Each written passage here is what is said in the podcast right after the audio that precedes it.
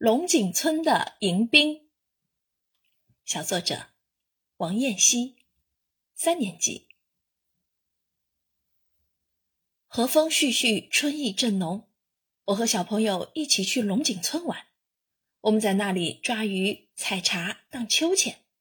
但最难忘的还是龙井村口的迎宾。所谓迎宾，其实是一只鹦鹉，它个头可大了。跟一只犀鸟差不多大，它有一身雪白无瑕的羽毛，头上顶着长长的、弯弯的、有点淡黄色的冠羽，灰色的尖嘴和爪子，还有一双炯炯有神的眼睛，一副威风凛凛的样子。它住在一个比我还要高的笼子里，简直就是它的豪华宫殿呀！这么说起来，它还真有点王者风范呢。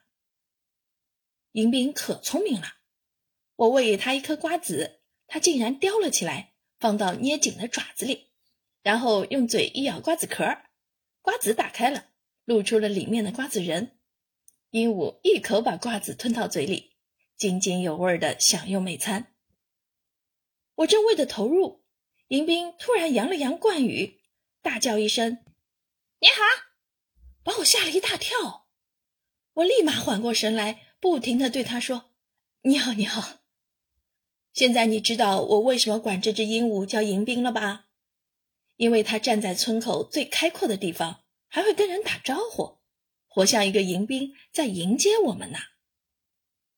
离开的时候，我还恋恋不舍地望着迎宾，他又叫了一声：“你好。”我笑了，悄悄说了一声：“拜拜，迎宾。”希望下次再来的时候。你还能在老地方等我。教师点评：文章结构完整，思维脉络清晰有序，文字清新流畅，童趣盎然。